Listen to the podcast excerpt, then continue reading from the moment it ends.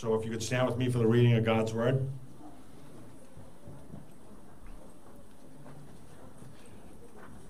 The text is from uh, Galatians chapter 2, verses 1 through 10. Then, after 14 years, I went up again to Jerusalem, this time with Barnabas. I took Titus also along. I went in response to a revelation and, and meeting privately with those esteemed as leaders. I presented to them the gospel that I preach among the Gentiles. I wanted to be sure I was not running and not and had not been running my race in vain. Yet not even Titus, who was with me, was compelled to be circumcised as though he was a Greek, even though he was a Greek. This matter arose because some false believers had infiltrated our ranks to spy on the freedom we have in Christ Jesus and to make us slaves. We did not give in to them for a moment, so that the truth of the gospel might be preserved for you. As for those who are held in high esteem, whatever they were makes no difference to me. God does not show favoritism. They added nothing to my message. On the contrary, they recognized that I had been entrusted with the task of preaching the gospel to the uncircumcised, just as Peter had been to the circumcised. For God, who was at work in Peter as an apostle to the circumcised, was also at work in me as an apostle to the Gentiles.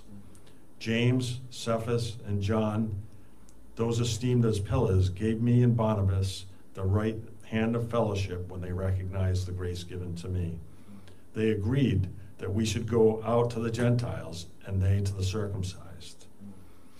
All they asked was that we should continue to remember the poor, the very thing I had been eager to do all along. This is God's word. You may be seated.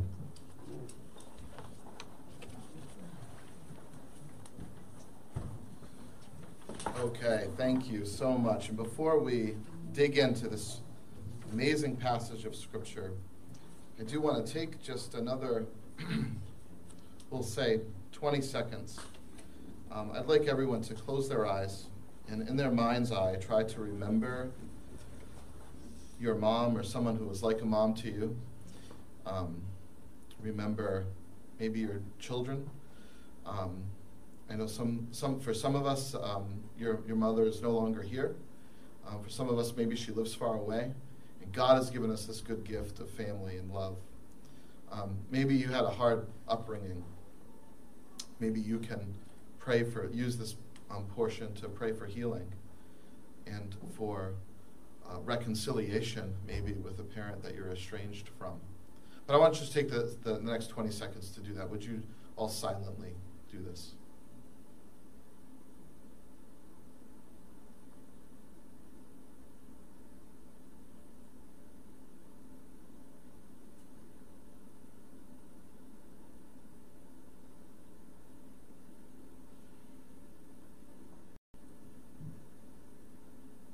One thing that I, God, um, remember about my, my mother's mother, my grandmother, was her laugh. She had such a loud laugh. and um, you could hear it from, from very far away. Um, God, you've given us the good gift of love and family. And for many of us, we've enjoyed it for so long. And for some of us, we've wanted it but have been denied it. We thank you, God, that you are our family that you are our creator, our father, our mother, our bridegroom. You're everything that we've wanted in the people around us and more. God, we pray that you would bless the rest of our time now in Jesus' name. Amen. Paul says in Galatians chapter 2 that it was his responsibility. He was commissioned to preach the gospel of Jesus Christ. friends, there is a simple message a simple command, a simple commission that we all have to proclaim the gospel of Jesus. Amen? He was concerned that he was running this, this race in vain, that he was laboring in vain. And I consider myself now as a parent, as my wife and I, who's such a wonderful mom. um, our desire is that we don't run that race in vain with them. That what we know to be true about our Lord and Savior Jesus Christ and all that He's done for us would be instilled in them. And Paul, as we open up this passage in Galatians chapter 2, was concerned about sort of his spiritual children. There was an event that was going on in the church that would have disrupted gospel unity. And that's what our sermon is about this morning.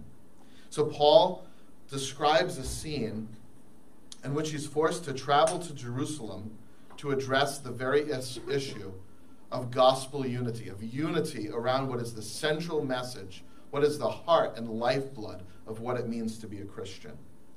And this subject, I think, of gospel unity continues to be of vital importance in our world today. Gospel unity is the life of the church. And you notice I didn't just say unity, because we can have unity around a variety of things human unity, human rights, or whatever the case may be. There's all sorts of things that we can unite around. But the church is meant to unite around the gospel of Jesus Christ. What is gospel unity? Um, there are churches out there that are more what we would call liberal, right? Um, and these churches um, oftentimes sort of unite around a common humanness. So in, in such places, maybe it does, it's not as important as about what you believe about God or even how you choose to live your life. They don't unite around those things, but normally they would just kind of unite around what is just the fact that we're created in the image of God and that we should just get along and be kind to each other. This would be uh, a message that you would find in, in churches that we would describe more as liberal. On the other hand, though, there are churches that are more fundamentalist or conservative, you might call them. They might preach Christ hard as the only way, but they add a legalism. Don't drink alcohol. Don't dance. Right? Or maybe maybe it's not maybe that's kind of like a thing of the past from old footloose movies right? And we don't really experience such hard legalism anymore but maybe our churches are, are, are um, gather around and unite around a certain political persuasion or a theological system. This is the church that speaks in tongues or this is the church that is calvinist. End times etc See, neither of these two groups of churches, I think, are getting what gospel unity should bring to a church. Neither, I think, enjoys what is meant in Scripture by Christian unity. Fundamentalism goes too far, and liberalism doesn't go far enough. You see? In our text, the Apostle Paul is writing autobiographically. In other words, he's explaining to the Galatians a situation that he went through in his life. we learned earlier, if, you were, if you've been with us in this Galatians series, in chapter 1, we learned that Jesus had revealed himself to Paul supernaturally on, on the road um, to Damascus, is it? We learned that Jesus had revealed himself to Paul supernaturally, and that when he came to faith in the living God, even though prior he was violent towards the church, he was a murderer of Christians. He came to faith supernaturally on this road. Jesus had revealed himself to him, and he basically goes into hiding for three years. He, he gets alone with Jesus, begins to examine the scriptures and pray. And after a period of three years, he goes to meet with the apostles in Jerusalem. and from there, for the next 14 years, he starts churches all over Asia Minor, Minor and Greece. Asia Minor is like modern day Turkey. And he begins to start new churches all over the place. Galatia is one of them, and that's that's sort of the setting of this book, this New Testament letter called Galatians. It's Paul writing to a church that he started in the region of Galatia. So he starts these churches all over Asia, Asia Minor and Greece, and he identi- uh, identifies himself as an apostle to the Gentiles. And all that really means is that he was trying to reach the non Jewish world, the Greek Hellenized world. At the time, the world was Hellenized. All that means is that Alexander the Great was really successful at making the world Greek. So there were Jews, at least in the mind of Israel, there were Jews and there were Greeks or Gentiles. The Apostle Paul's mission was to the Greek Hellenized world. So he describes himself as an apostle to the Gentiles, while Peter is an apostle to the Jews, so he remains in Jerusalem. Does that make sense? 14 years later, after he's started, he's peppered the ancient Near East and Europe with, with, with Christian churches. He returns to Jerusalem and he goes back, not to celebrate, not to have a pizza party, but because of a great concern that could have crippled or even killed the church. In chapter 2, verse 2, we read it I presented to them the gospel that I preached among the Gentiles. The them is Peter and the other apostles. I presented to them the gospel that I preach among the Gentiles for fear that I was not running and had not been, been running my race in vain. What's going on? What is this high alert, this high concern that he's returning to Jerusalem, that he was preaching the gospel in vain? Now, Paul's concern was not that maybe he had gotten the gospel wrong. His concern, rather, was about unity in the leadership of the church at the time. False teachers were preaching a different, we talked about this a little bit, but they were preaching a different non gospel, a Jesus plus something else gospel, right? A Jesus, for them, it was a Jesus plus circumcision. And for us, it could be a whole slew of things. A G- Jesus plus baptism, Jesus plus coming to church every Sunday, Jesus plus tithe and 10%, right? We need to do all these things if we're going to be made right with God and we're going to be good Christians. You see? He was, um, false teachers were preaching a different, basically a Jewish gospel. They were saying, yes, believe in Jesus, but we need to add all the Mosaic law to it. Keep the Sabbath, be circumcised, etc. A Jesus plus something else gospel. And Paul needed to be sure that the leadership of the church would not allow the existence of two gospels that said two completely different things to exist in the church. If a different version of the gospel was permitted, the church would turn into two different groups into those who believed in the Jesus plus nothing gospel versus those who said Jesus plus something else. Jesus plus some, some other virtue or good work. And this would discredit the gospel of Jesus Christ if these false teachers could demonstrate that the apostles didn't have unity with Paul it would discredit Paul, and de facto, it would discredit the Jesus plus nothing gospel and all the churches that he had spent so long preaching this gospel to. They would crumble apart and fall into nothing. So Paul would have spent 14 years running or laboring in vain. His concern also was not that the, apostles themselves had come to believe a different gospel that wasn't that that's not quite as subtle as what was happening. His, his concern rather was that they would tolerate a different gospel in the church. That they would accept into the church both. You see?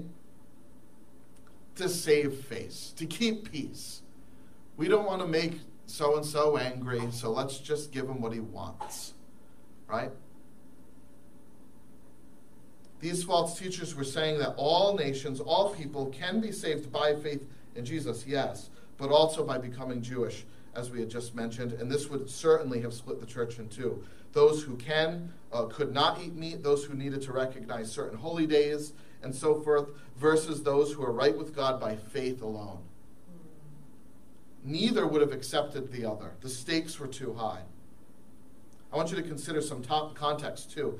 Most of the apostles, after Jesus ascended to heaven, most of the apostles for a time stayed in Jerusalem. They didn't go to the ends of the earth. That's what Paul was doing. Many of them did that later on. But at the time, but, but early on, most of the, the um, apostles stayed in Jerusalem. So the people that they witnessed coming to faith in Jesus were most likely mostly Jewish, right? So these people coming to faith in Jesus they already ate kosher. They already were circumcised. They already kept the Sabbath day. They were already kind of following the law of Moses to begin with. It was a part of who they were and what their culture was. But what happens, though, when a non Jewish Greek speaking Gentile comes to faith in Jesus, who hasn't done any of those things and doesn't even know what any of them are? What would the church do? But these apostles early on wouldn't even have to think about those questions because most of the people coming to faith for them were Jewish. Diverse definitions of the gospel and their acceptance in the community of faith certainly would have created disunity. Verse 4 reads This matter arose, in verse 4, in chapter 2, this matter arose because some false believers had infiltrated our ranks to spy on our freedom.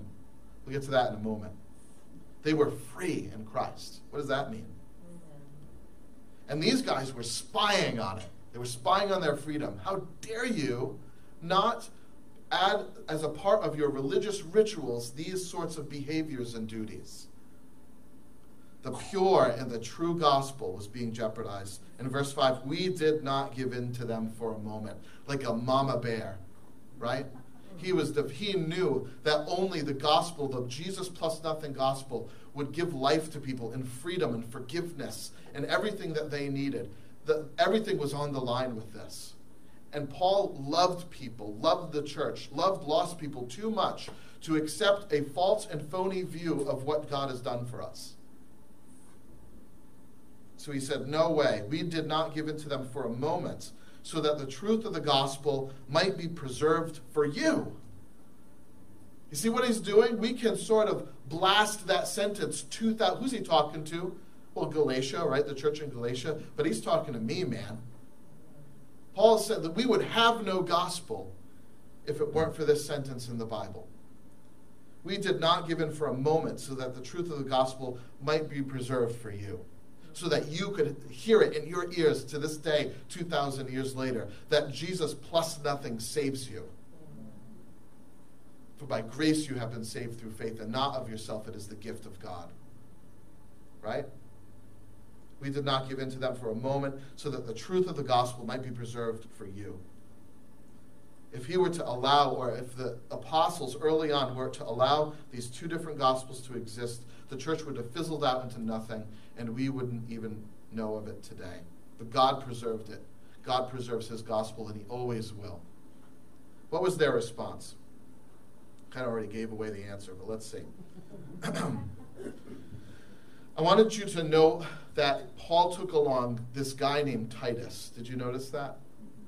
He brings along this guy named Titus with him. Now, Titus is a real flesh and blood, uncircumcised Greek Christian right? He takes Titus, now Paul's smart, right? He doesn't take other Jewish Christians with him. He takes a Greek Christian with him.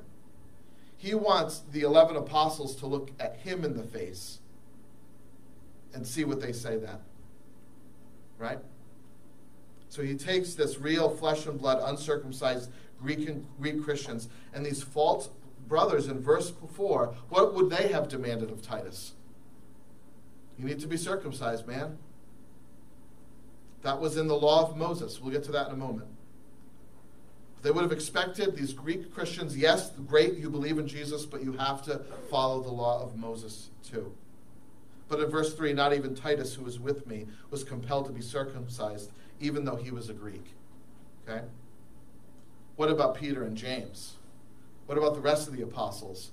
These false teachers in Galatia were waiting sort of with bated breath to see what the apostles would do. Would they undermine Paul or, they, or, or would they stick with him? This was, where this was their lengthy, if you want to read all about um, this situation, you can go to Acts chapter 15 because a similar situation, similar question is happening in Acts chapter 15. And, and there's a, a, lengthy discussion about this question, but this is a part of it. This was their response, their conclusion. Peter stands up and he says this Why do you test God by putting on the necks of Gentiles a yoke that neither we nor our ancestors have been able to bear? No, we believe that it is through the grace of our Lord Jesus that we are saved, just as we are. Isn't that good news? That he didn't wuss out because he wanted his church to be big. Right? And, and that's a challenge, friends. You know, I want more butts in the seats. Let's just kind of smooth this over, make it a little bit more comfortable for everybody. And the ironic thing is when you do that, butts leave. It's just true. I shouldn't say the word but so much, right? On Mother's Day, but I did, sorry. In verse 6, the apostles added nothing to the gospel that they all had been preaching. Quote, the apostles added nothing. Boom. Done. Problem solved, right? Accepting these apostles, what they did, they accepted Titus into what they called the right hand of fellowship. Accepting Titus was proof that salvation comes by grace alone and not by ritual observance. Right? Not by performance, not by works. Not Jesus plus circumcision or Jesus plus tongues or Jesus plus baptism or Jesus plus Calvinism or Jesus plus anything, any word that we want to throw in there. It is Jesus plus nothing that we are saved. You see, friends, and this is vital to our sanctification too, because we say, I know it's Jesus plus nothing that we're saved, but if you want to be a really good Christian, then you need to do these things too. No, the, the same thing applies to that as well. Faith in the Jesus plus nothing gospel also sanctifies you, grows you as, as, as a Christian. So we're not elite or better because we have like the secret doctrine that, that everyone else doesn't know, right? It is by the grace of the Lord Jesus Christ alone that we are saved and sanctified. They made clear the purpose of the law of Moses. So, what is the purpose of the law? They, they, with all this, they said, here is what the law of Moses was for. Here is why we don't believe that adherence to Old Testament ritual saves us. Well, that's a good question. It's a good thing to address. It says it, it talks about that all over the New Testament. Why does the church not apply the Old Testament laws of Moses. Hebrews chapter 9, verse 9. This is an illustration for the present time, indicating that the gifts and sacrifices, that's like the, the lamb sacrifices, the law of Moses, the gifts and sacrifices being offered were not able to clear the conscience of the worshiper. Well, why? Why did Moses have him do it then? Well, let's keep going. Colossians chapter 2. He forgave us all our sins, having canceled the charge of our legal indebtedness which stood against us and condemned us. He has taken it away, nailing it to the cross. Therefore, do not let anyone judge you, but by, by what you eat or drink. That's the law of Moses. Or with regard to a religious festival, a new moon, a celebration, or a Sabbath day. We could add circumcision to this.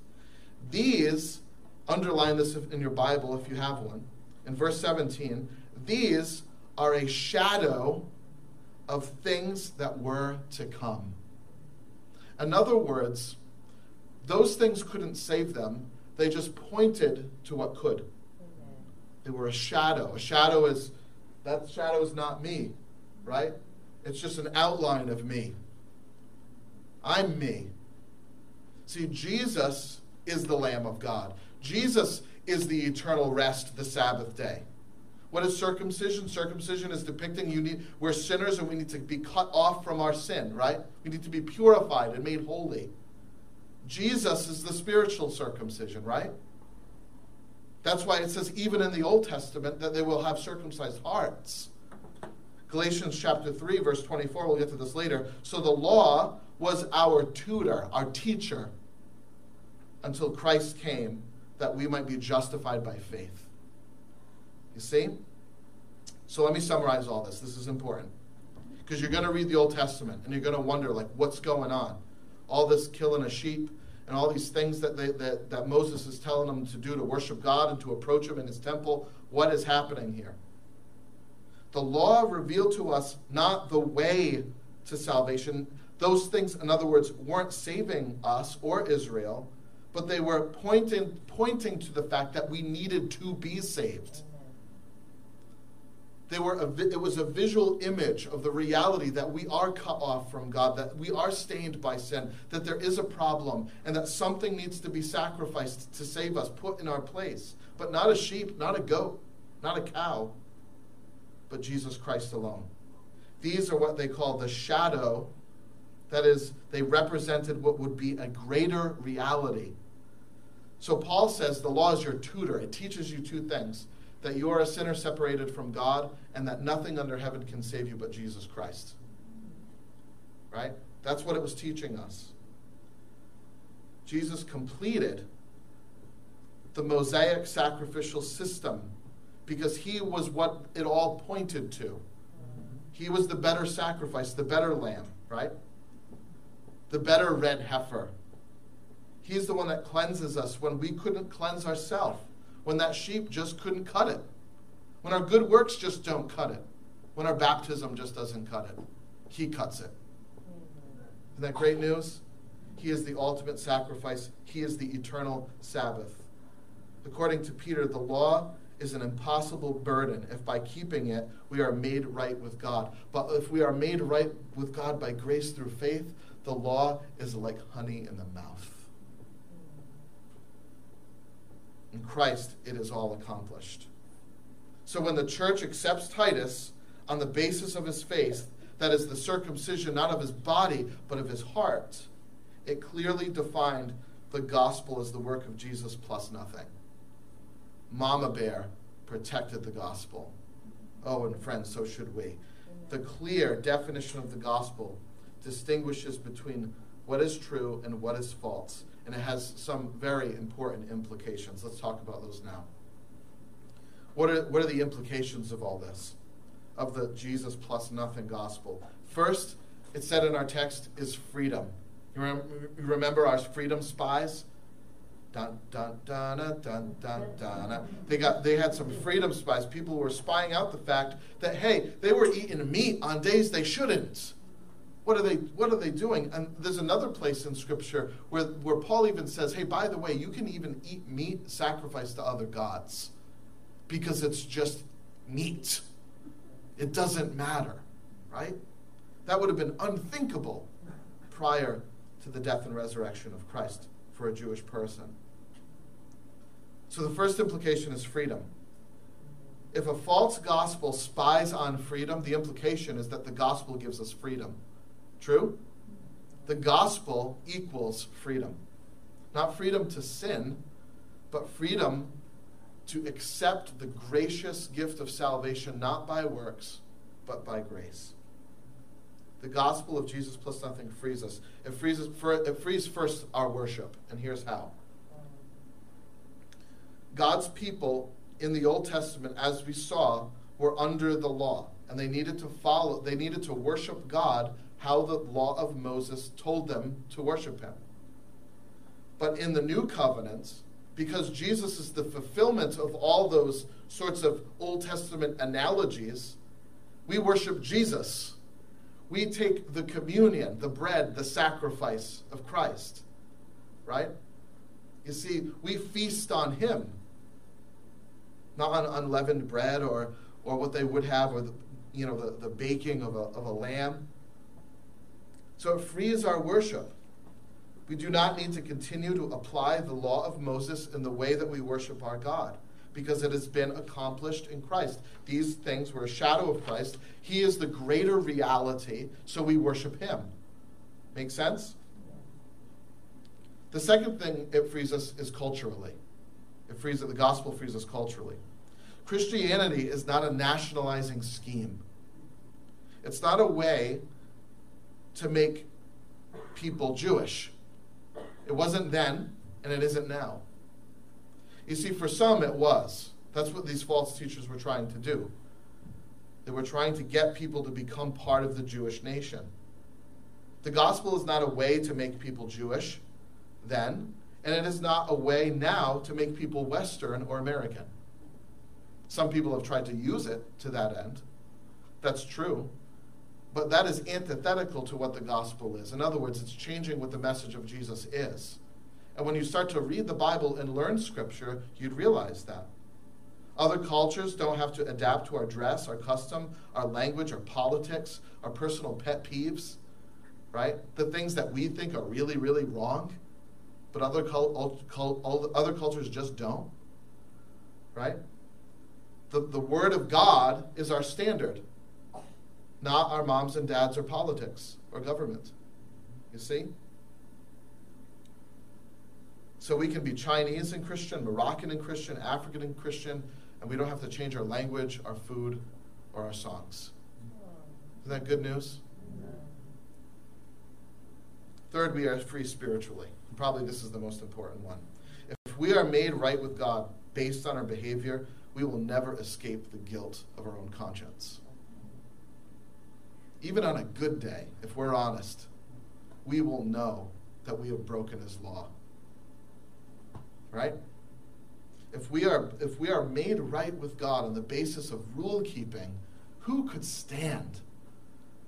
That's a question, you know, that the book of Hebrews asks. Who could stand? We can't. God is too holy. He's too righteous. He's too altogether good. We're, we're fallen. We all know it. That's again why this the law of Moses was a tutor. It was meant to teach us the reality of our condition outside of God's holiness and goodness. So we are free in the gospel, we are free spiritually. We don't need to be afraid of his anger because we have violated his righteous commands, because we are made right with him through the obedience of Jesus Christ. He stands in our place for us. You know what that means? We get credited. This is amazing. We get credited as it's it's as if imagine it like put, if you could put your whole life on a screen and pinpoint all the times that you just screwed up royally. That would be embarrassing, first of all. But let's just say it's just for you, and you would see it. Imagine that God flipped the script and He changed it so that you, in all those instances, you did the right thing. Wouldn't that be wonderful? Wouldn't that be great news? But, friends, that's the point of the gospel. In Christ, it's as if you have always been obedient to the Father in every moment of your life. He who knew no sin became our sin, and we became his righteousness, 2 Corinthians 5.21. So in Christ, it's as if we have always honored and thought and deed. Isn't that wonderful? I'm not making this up, friends. This is the gospel. This is in Scripture. 2 Corinthians chapter 5 will verify for you the amazing news. It's so important. It means that our confidence in life and having life and having forgiveness, having right relationship with God, is not based on how we feel, whether or not we feel forgiven or feel right with God. We are objectively forgiven on the basis of the death of Jesus for what he did for us so we're free. The, this, the second implication is unity. Unity. We accept anyone based on their faith in Jesus Christ. We unite around the gospel. Man, woman, young, or old. We, we unite around our common faith in Jesus Christ. An American Christian, this is true whether you feel like it or not, an American Christian has more in common with a nomadic African pygmy than you do with your next door neighbor should they not know Christ. Friends, you have more in common with the most foreign person you could imagine. They're your brother. They're your sister. And it matters not that you listen to the same music or eat the same foods or even know the same language. Because who's going to be to the right hand of Jesus with you forever? Them. Right? Christian, Christian unity is not conditioned on cultural assimilation. It can't be if we're saved by God's grace through faith. There was this, um, there was this missionary. I think it was Hudson Taylor. I mentioned this to you before, but he was he was a missionary in China, and he did something at the time that was actually very offensive to American Christians. He started to dress like the Chinese. You see, we all went over there in our suits and ties, right, and looked all European and American, right? spoke English, expected them to speak English. But he did something different. he learned Chinese and expect and dressed like them and ate their food. So you know what? That, that meant he was in a robe, he shaved his head and had a long ponytail. He looked Chinese. He dressed Chinese. And you know what he did? He brought down a barrier that shouldn't be there because there is no ba- there are no national barriers in the gospel. It doesn't matter how we dress or how we wear our hair, right?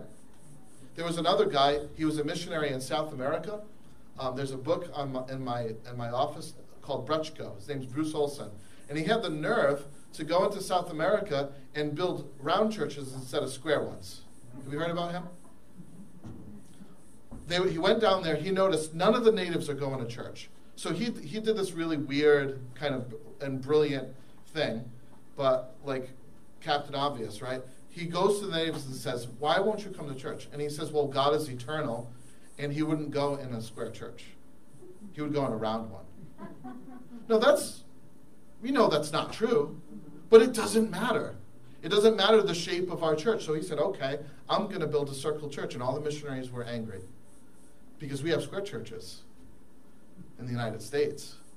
So he said, I'm going to build a circle one. You know what happened? They all came. And over time, they listened to the gospel and they got saved because Jesus doesn't care about our nationality. He does what he doesn't. I mean, he loves our culture. But what I'm saying is, it is not a condition of his salvation or acceptance in Christ. For by grace you have been saved. We have a unity that is around Jesus, not around our cultural preferences. Amen? The one condition of unity then is faith in Jesus Christ. And to these, to those who would have faith in Christ, in verse 9, we extend the right hand of fellowship. Amen? The right hand of fellowship. And this is the larger point. That which unites us is the gospel only. That's what, what, what unites us as a group of people here in Warren, Rhode Island, is the gospel only. See, we have, we have a partnership or a membership here in our church, and really all that is about is a concern for the gospel. Who are gospel people in this room that we're called to live out the gospel with, to defend the gospel with, to lead the church together around the gospel? To those we extend the right hand of fellowship. Amen? That's the larger point. That which unites us is the gospel only, that which divides us is the gospel only. It's over this issue that we should not give in for a moment. The third implication this is kind of shocking freedom, unity, and then all of a sudden they throw like this, this out of nowhere, this curveball. Oh, and by the way, care for the poor. What? Where did that come from? It's almost like they could have said anything right? Like, oh, take communion or do, right? Like, it's just, why, why, when they're talking about the gospel, the most important issue that we're saved by grace through faith, do they say, oh, and by the way, let's remember the poor? What's happening here? Because the third gospel, the third implication of the gospel is charity, it's mercy. All they asked was that we should continue to remember the poor the very thing I had been eager to do all along. It's like I said, it seems kind of out of place. Remember the poor. But friends, here's here's why this is here, I think. If the gospel, hear this, okay? If the gospel is the message that God is saving those that cannot save themselves, and that He saves us by sheer grace, in other words, we don't deserve it, we don't earn it. If that's the gospel of Jesus Christ, it should be obvious that the marching orders for Christians is mercy, compassion, benevolence. Matthew chapter 11, verse 6 Christ came to preach to the poor. Matthew chapter 25, verse 44 through 46. The fruit, it says this that the fruit of real faith in Jesus is our service to the poor, to the sick, to the refugee, and to the prisoner and Luke chapter 2, verse 24. In the, in the incarnation, Jesus, who is eternally God, became a man, and who adopted them? What family did he enter into? A poor one. Mary and Joseph in Luke chapter 2, verse 24, are identified as impoverished. Christians in verse John chapter 3, verses 16 through 17, are to provide for the poor as Jesus provides for us. And then in Acts chapter 6, you know that the Bible even instructs the church to have a mercy ministry, a mercy department. They elected deacons for this purpose. The implications of the gospel are freedom, our unity, and our mercy. I want to ask some questions now, okay? We're done. We're done. Just want to ask you some questions. Do you know the gospel of Jesus plus nothing? Do you rely on Jesus alone for your salvation, for your righteousness? Are we united around that message? What might get in the way of that unity that we have? What has gotten in the way? What rules are we tempted to kind of force on other people, even though the Bible says nothing about them? Cultural rules, moral rules, things that sort of just kind of crop up that we say we all got to do this to be good Christians? Are we divided with brothers and sisters who have a common faith because we disagree about politics or we speak a different language or we eat different foods? Do we tend to prefer, like people in our leadership at the church, do we tend to prefer those educated in our schools to lead us? Or do we prefer those who are strong in the word and prayer? See, if we believe that we've been saved by God's unmerited favor, we need to ask this question too Do we help others? Do we live sacrificially? Do we live generously? I invite you to all consider the answers to these questions for yourself, not to guilt you or shame you, but to free you. To follow God and to live for His grace. Amen? Amen. Let's pray.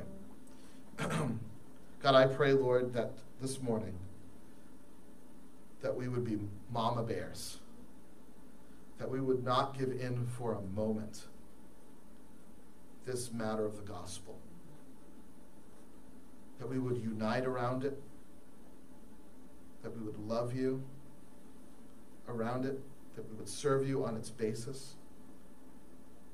Help us to remember, God, that the gospel frees us from the law, from our own laws,